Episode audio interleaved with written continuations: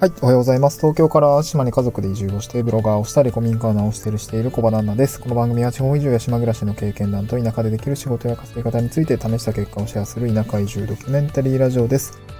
えー、おはようございます。えー、今日は火曜日ですかね。えー、っと、まあ、まだ週半ばですけども、今日も頑張っていきましょうというような感じですね。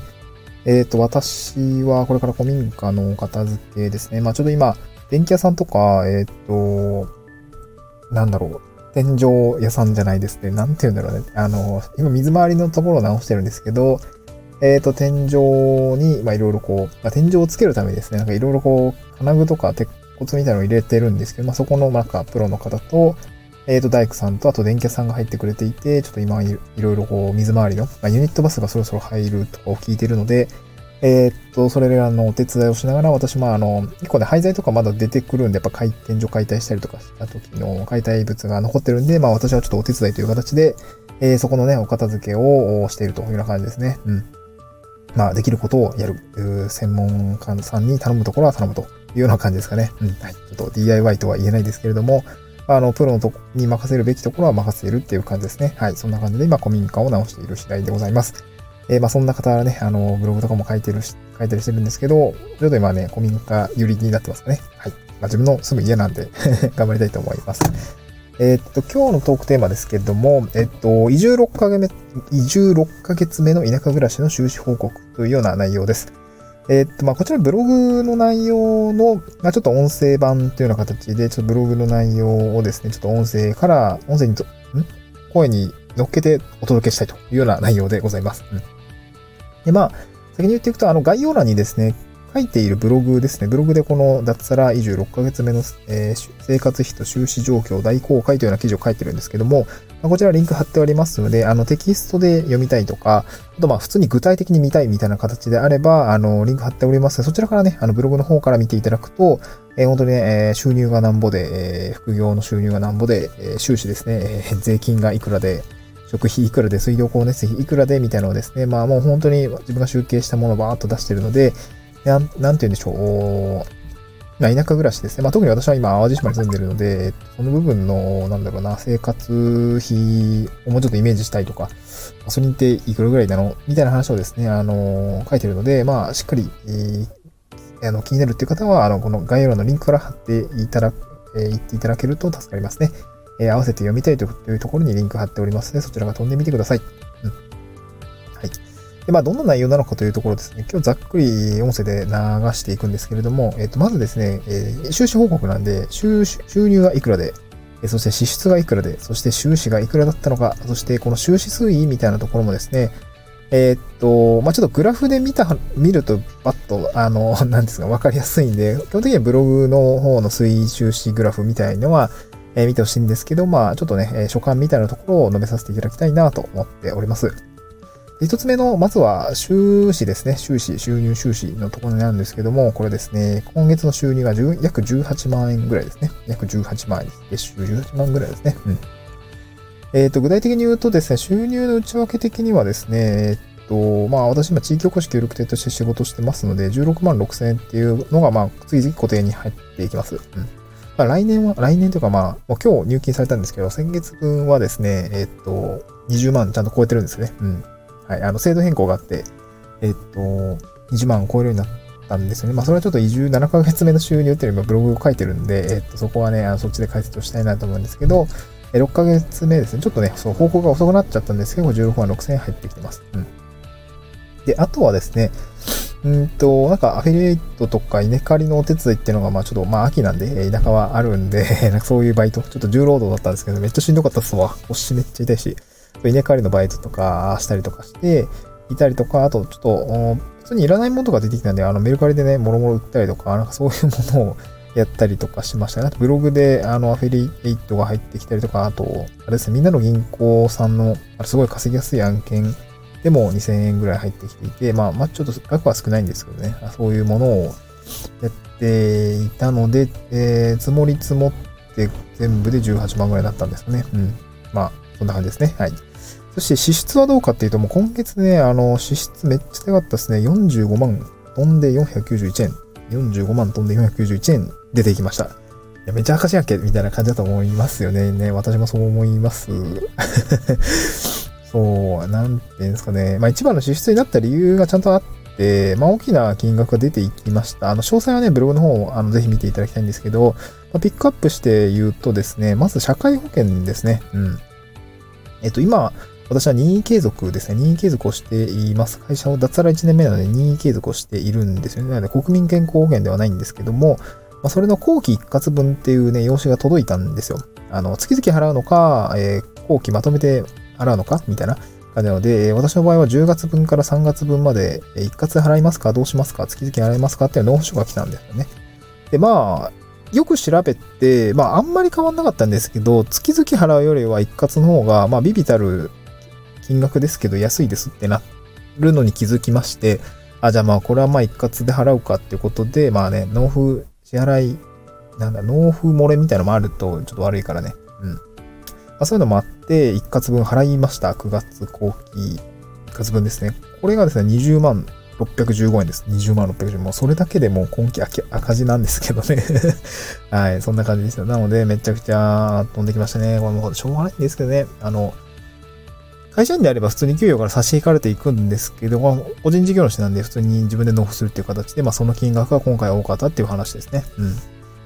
で、そして今月はですね、まあ今月が6ヶ月目はなんと、あの、住民税もかかる支払い月でございまして、第3期分ですね、6万5千円ですね。なので、この社会保険だけで20、社会保険と税金だけで26万ぐらい赤字というような感じ、赤字とかも払ってるんで、もう全部給料持ってかれましたって感じですね。まあこれもしょうがないんで、しょうがないですね。脱サラ1年目の収入がまあちょっと少なくて、えー、ただ税金は、なんだろう、多いんで、もう、これはしょうがないっていう感じですね。はい。うん。まあ、住民税もね、えー、まあ、来年とか、あ所得税もそうですけど、来年はね、あのー、確定申告して、まあ、当然、あのー、だいぶ収入下がってるんで、まあ、税金は下がるので、まあ、それに伴って来年の住民税とかはもう少し低くなるかなっていう感じではありますが、まあ、今期はしょうがないっていう感じですかね。はい、そんな感じですね。はいで、あとはどうかっていうとですね、あの、そうだな、ピックアップすると、今月かさんだら食費ですかね、えー、家族3人初めて丸1ヶ月、まあ移住してきてね、ちょっと段階的に移住してきたので、えー、家族1ヶ月、まるっと、まあ3人ですけど、まあ5万7千円ぐらいかかっちゃいましたね。うん。5万7千円ぐらいかかっちゃいました。まあ、って言ってもですね、9月はあの娘の誕生月っていうのもあって、ちょっとね、特別な食事をしたので、結構高めだったっていう感じで、もうこれもしょうがないですね。もうこれもしょうがない。いや、もうしょうがないっていうのがね、毎月続いたらもうしょうがないんですけど。はい、そんな感じですね。あとは通信費がですね、今月、えっと、ちょっと仕事用にね、モバイル Wi-Fi を変えたの、契約したので、ちょっとプラス7000円ぐらいしたっていう感じですかね。いつもよりちょっと金額1万円超えてしまった感じですね。まあ、いつもはね、3000円ぐらいなんですけど、通信費としては Wi-Fi の、まあ、こう、なんだ、初回事務手数料と初回、初月の3000円ぐらいの、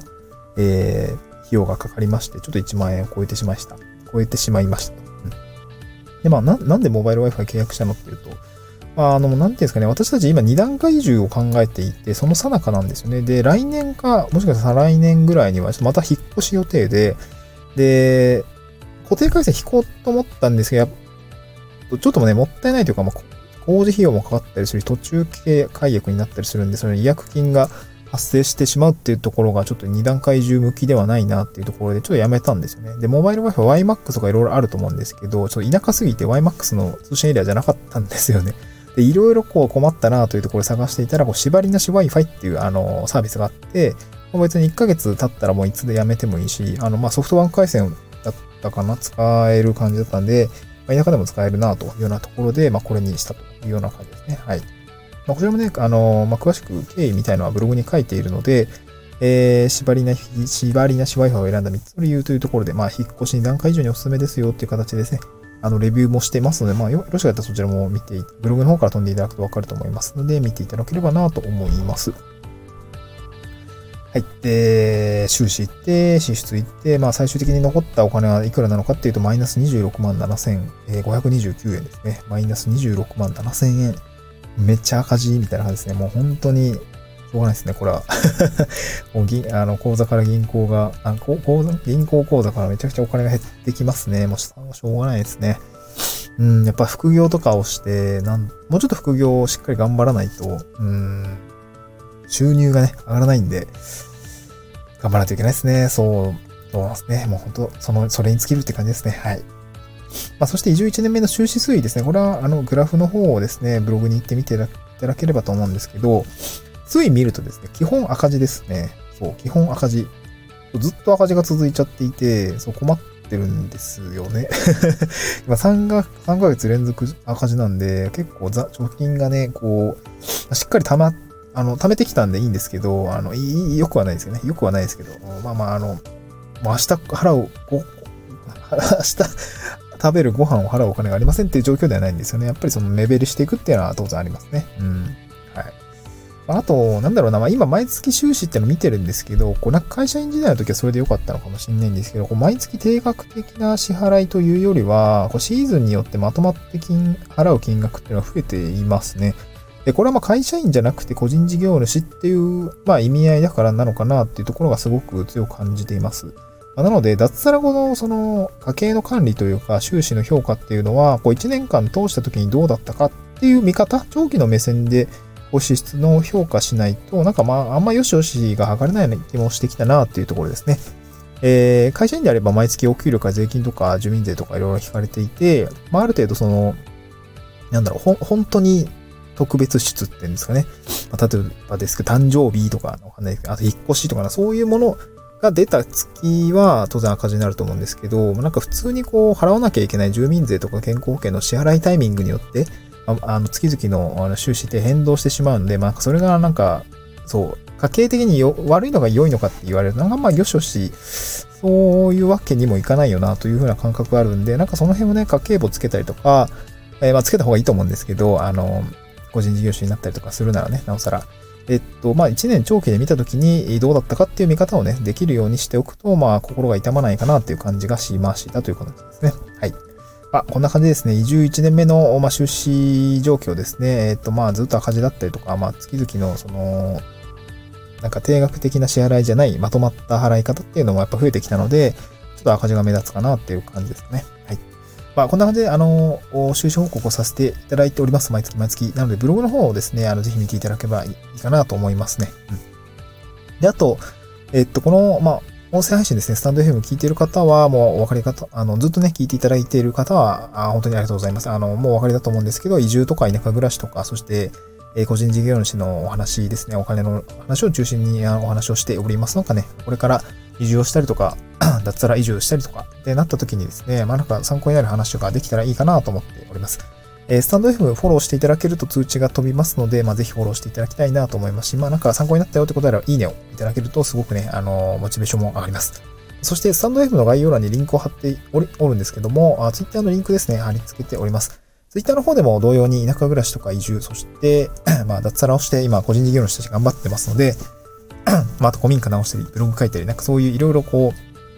なんとか稼がないといけないっていうような感じをですね、まあリ、リアルタイムに発信をしている内容でございますので、なんか参考になれば、あぜひですね、フォローしていただいて、えーえー、と見ていただければいいかなと思います。なんか、えっ、と、移住の話とか、あの、ブログに書いて、あるんですけど、なんかわからないことがあれば、なんか DM とかいただければ別に答えることはできるかなと思います。なんかさ、お力になればいいかなと思います。はい。また次回の収録でお会いしましょう。バイバイ。